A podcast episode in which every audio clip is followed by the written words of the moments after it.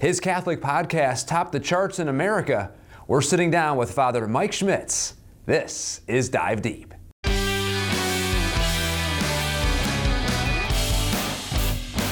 So many of you have listened to Father Mike or gone to one of his talks.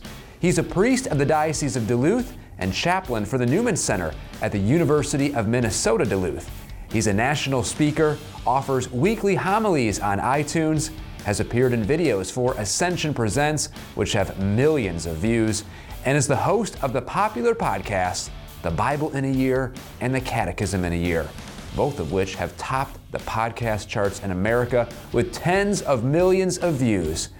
On January 5th, Father Mike was at the Seek Conference in St. Louis, where we sat down with him to discuss a variety of faith based topics. Father Mike, thanks for coming on Dive Deep. How are you?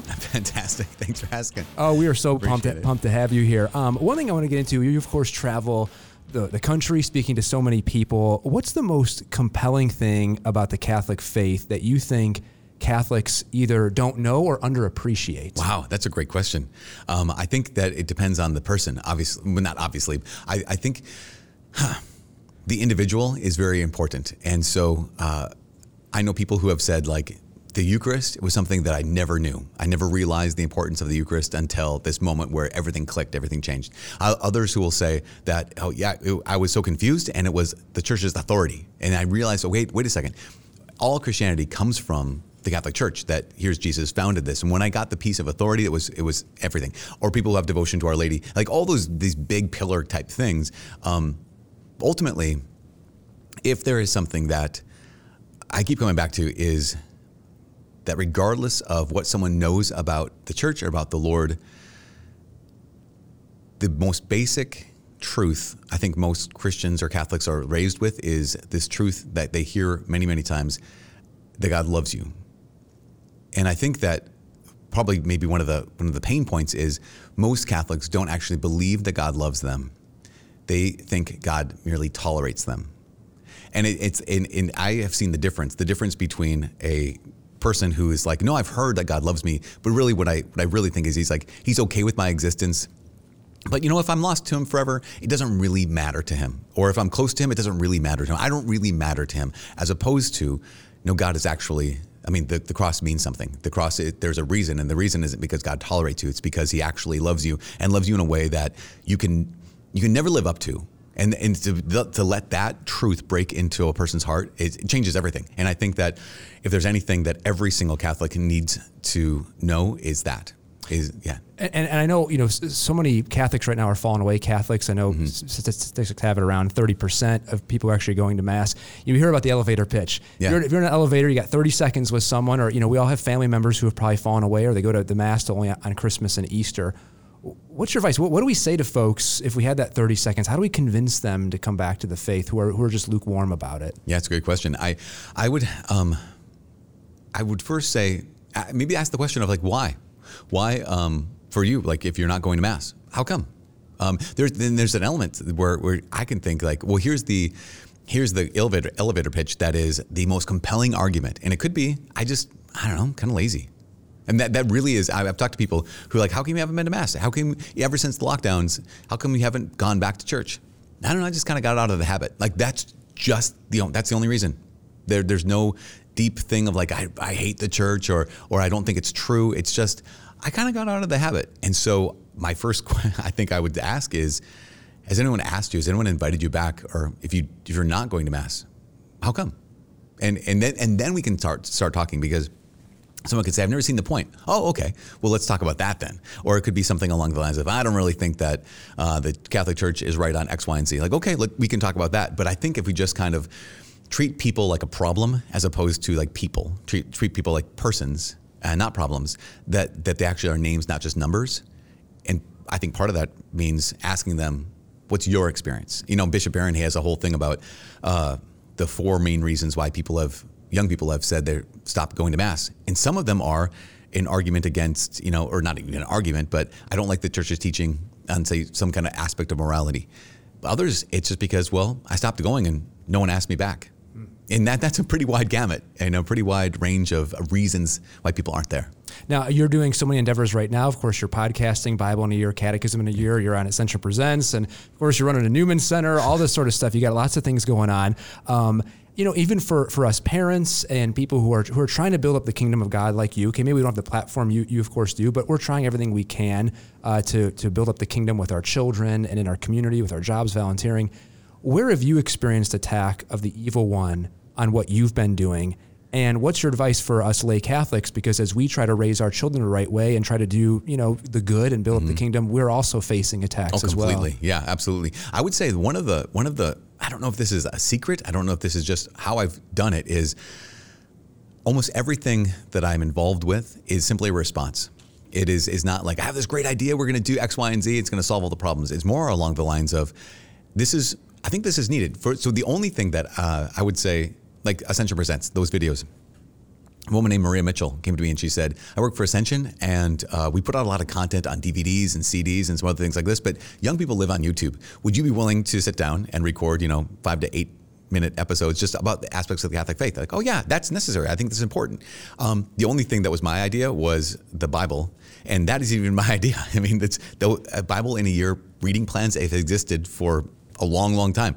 And podcasts have existed for a long, long time. It was just a matter of, oh, what I've heard is, what I've realized is we've lost, we've, it, there's, a, there's a great book called From Christendom to Apostolic Mission out of University of Mary in, in Bismarck, North Dakota. And one of the one of the things they said is we we've lost our biblical imagination. We've lost our biblical worldview, and that's been a, a, a, phrase that has popped into my head so many times for the last maybe 10, 15 years, and in various contexts, some from Catholic context, from Christian context, but just this sense of a loss of a biblical worldview, and realizing, wait a second, we have these things called podcasts. We have a, a we have the Great Adventure Bible Timeline. We could do this in a way that would present a, as people pressed play and listened, they wouldn't just, oh, I know the story better it would be shaping their lens that they look at through which they look at everything. And so that's one of those things. So going back to the original question is what do we do as individuals? Well, we just I think we look up and we see a need and see look inside and then say, can I fill that need? And so if a person's a parent, okay, look up what's, what's the need here with my kids? What's the need with my need with my spouse? Then I look inside and say, okay, can I fill that need? And if I don't have the resources inside me, the great thing is, again, the, the church is making so much content right now that there's someone you can say, hey, here's a video about that, or here's a podcast about that, or here's a book about this. And sometimes, you know, it comes goes down easier if it comes from someone who's not dad or someone who's not mom. Have, have you felt the evil one in many ways? Like, if you feel like you're under attack sometimes? That's a good question. Uh, so I have to pay attention to one of the ways. One of the ways that I've recognized is through my emotions and so I recognize if I get short, if I get um, crispy, we'll say it like that, if I get a little bit, uh, yeah, angry. So one of my principal sins young, in my younger years was just this, this kind of, I would say overwhelming anger. And, uh, and I'm not an angry person. And so I would always recognize like, oh, wow, this is a, just an area of brokenness and I can't change it. Like I can't, I remember like praying so fervently at some point, like God, just I hate being so angry all the time. I just hurt people around me, uh, how I'm treating them, how what I'm saying. I hate it so much. And He's done a work. He's done a really powerful work that that's all His grace. And one of the ways that I recognize that uh, here's the evil one getting in is when I find myself getting to that place of anger, getting to that place of rage, and if I can trace it back, I'm like, oh wait a second, this is not this is not accurate to the situation. And then that's almost always an indication of this is an attack in this moment. Uh, and again, the way Satan can work, right, is he doesn't always have this external influence. Sometimes he just works with the brokenness that we have inside ourselves. And that's, I would say, that's the principal way. If I find myself getting stressed, I then get angry and then I have to calm down and say, wait, oh, I mentioned this to some students yesterday. I was driving to a children's mass. I was filling in for one of our local priests and hey, can you fill in, take the student mass or the, the school mass? I'm like, sure. And on the way there, I was getting so mad. I'm like, I don't even like kids. Why am I even going to this student mass, this school mass? Why do they have this? And I was like, wait a second. I love kids. What am I doing? I'm like, oh, I'm nervous. I haven't done a school mass or a children's mass for 10 years and I don't know if I'll do okay. And it was one of those moments where that's one of the ways the evil one gets in is just this I'm uncomfortable. I don't feel confident in this. I feel kind of incompetent in this area. And because of that, it comes out in these areas of, or it comes out in this way of anger. And that is, I thank the Lord because I recognize when that happens, okay, something else is going on. And I, I identified it and be able to say, okay, Lord, here's my heart. I'm not mad at kids. I love kids. I'm really happy to help this priest. I can't wait to get there, but I'm nervous. It's it's that it's that check for us as lay, even as, as lay Catholics when, when we when we sense that evil one, you got to have that check and that pause yeah, yeah. Uh, in that moment. Um, now I want to get into uh, kind of back to our, to our faith and, and people who have who have fallen away. I think one thing is when it comes to prayer, people pray for things and then you know, quote, God doesn't answer their prayers, right. at least the way they, they, they wanted to. And that's what leads people away from the faith. What's your advice to folks who are, who are trying to, you know, persevere, but it seems like prayer runs dry or it just feels like God's leaving them hanging? Yeah. Yeah. That, you know, uh, speaking of the catechism, there is the fourth pillar of the catechism is on prayer. And one of the, one of the sections or subsections is called the battle of prayer. And it's one of, it's one of hands down my favorite sections in the entire catechism. And it talks about this. It, it says that the witness of the lives of the old figures in the Old Testament, New Testament, the great saints, even Jesus Christ himself, all testify to this that prayer is a battle. That it's a gift of grace, but it's also a determined response on our part. That it's difficult, it's a battle. And so the recognition of it's hard to persevere in prayer. Well, yeah, in fact, that term faithfulness means ultimately steadfastness. It, it, ultimately means perseverance in so many ways. I mean, it, it, means other things as well, but it does mean this I'm standing fast. It's that image of Moses as his hands are extended and he has Aaron and Hur holding up his arms as, as Joshua is bat- battling the Amalekites, you have that sense of as long as he stood there, the Israelites would win. But if he didn't have that prayer, if his, his hands drooped down, the Amalekites had the better of the battle. And there's a, something in there that points to us and says, okay, God is hearing, God is, God is working, God is active, but he's also calling upon our participation, our cooperation with him in that intercession. And so there's this recognition of, okay, battle is going to be, or prayer is going to be a battle. And part of that battle is in the catechism asks a battle against who he says well first again first against ourselves because we can find a thousand other things to do rather than pray then a battle against the wiles of the tempter who does everything he can to keep us from union with the lord because think about it you and i are made for union with god the evil one hates that so he does everything he can to keep us from going to prayer so i have the inclination to go to prayer even have the idea the plan to go to prayer and then that's when, oh, this distraction and that distraction and that distraction. Even if I show up, what happens? Well, there's dryness, there's distraction, there's that question of like, why am I not heard? And that's the next question you had asked. And again, the catechism even addresses this in one of the paragraphs that says, why do we complain about being heard?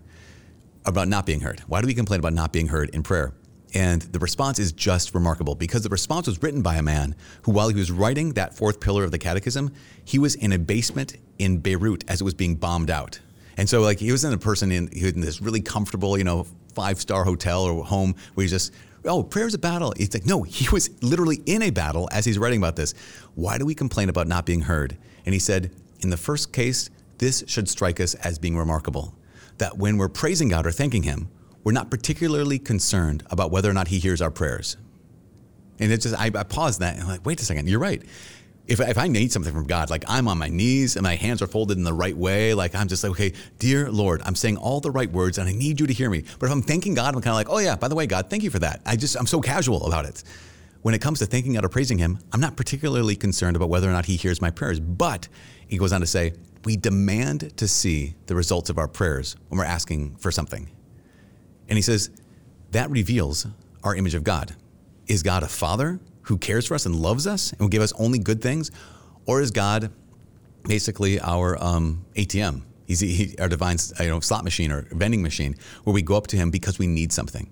And, that, and I think that's a key. A couple more questions for you, really quick. Um, what's one thing you've either learned about the Bible or the Catechism? I mean, people think, oh, you're an expert, but I mean, as you go through this, are you like, holy cow, I didn't, I didn't know about that.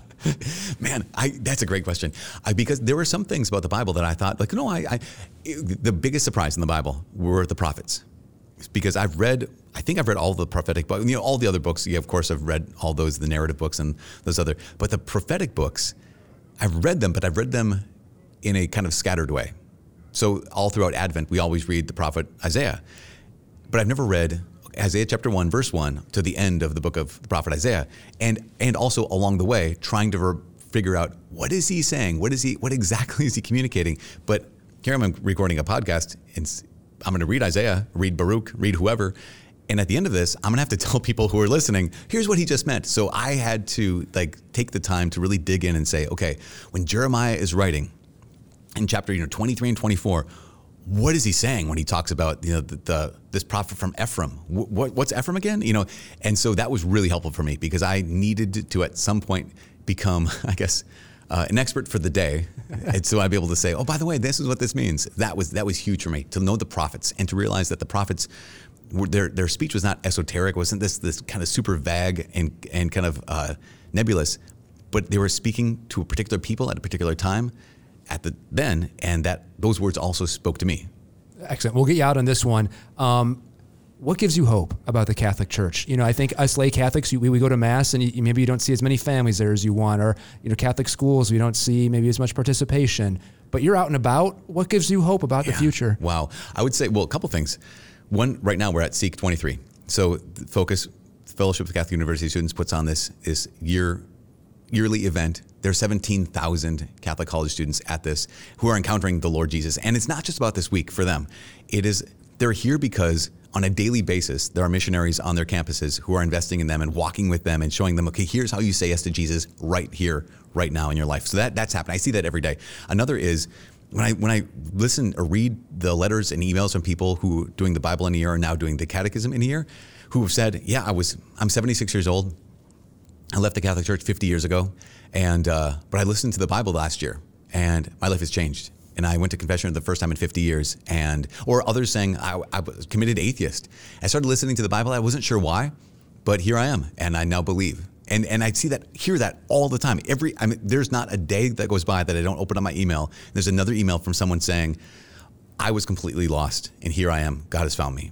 And um, those those are incredible signs of hope. You know, here with focus, and then just uh, yeah, people just wanting to press play and wanting to hear what God has to say to them. I think that's really important because even just you know you touch that one soul. Yeah. And if you touch one soul, that's all. That's that's worth it. It changes the world. Yeah. Father Mike, thanks so much for coming on Dive Deep. Thank you for having me. You got it. This has been Dive Deep. For more podcasts, head over to dio.org slash podcast. And if you want to give to support this mission, go to dio.org slash give. Until next time, we'll see you right here on Dive Deep.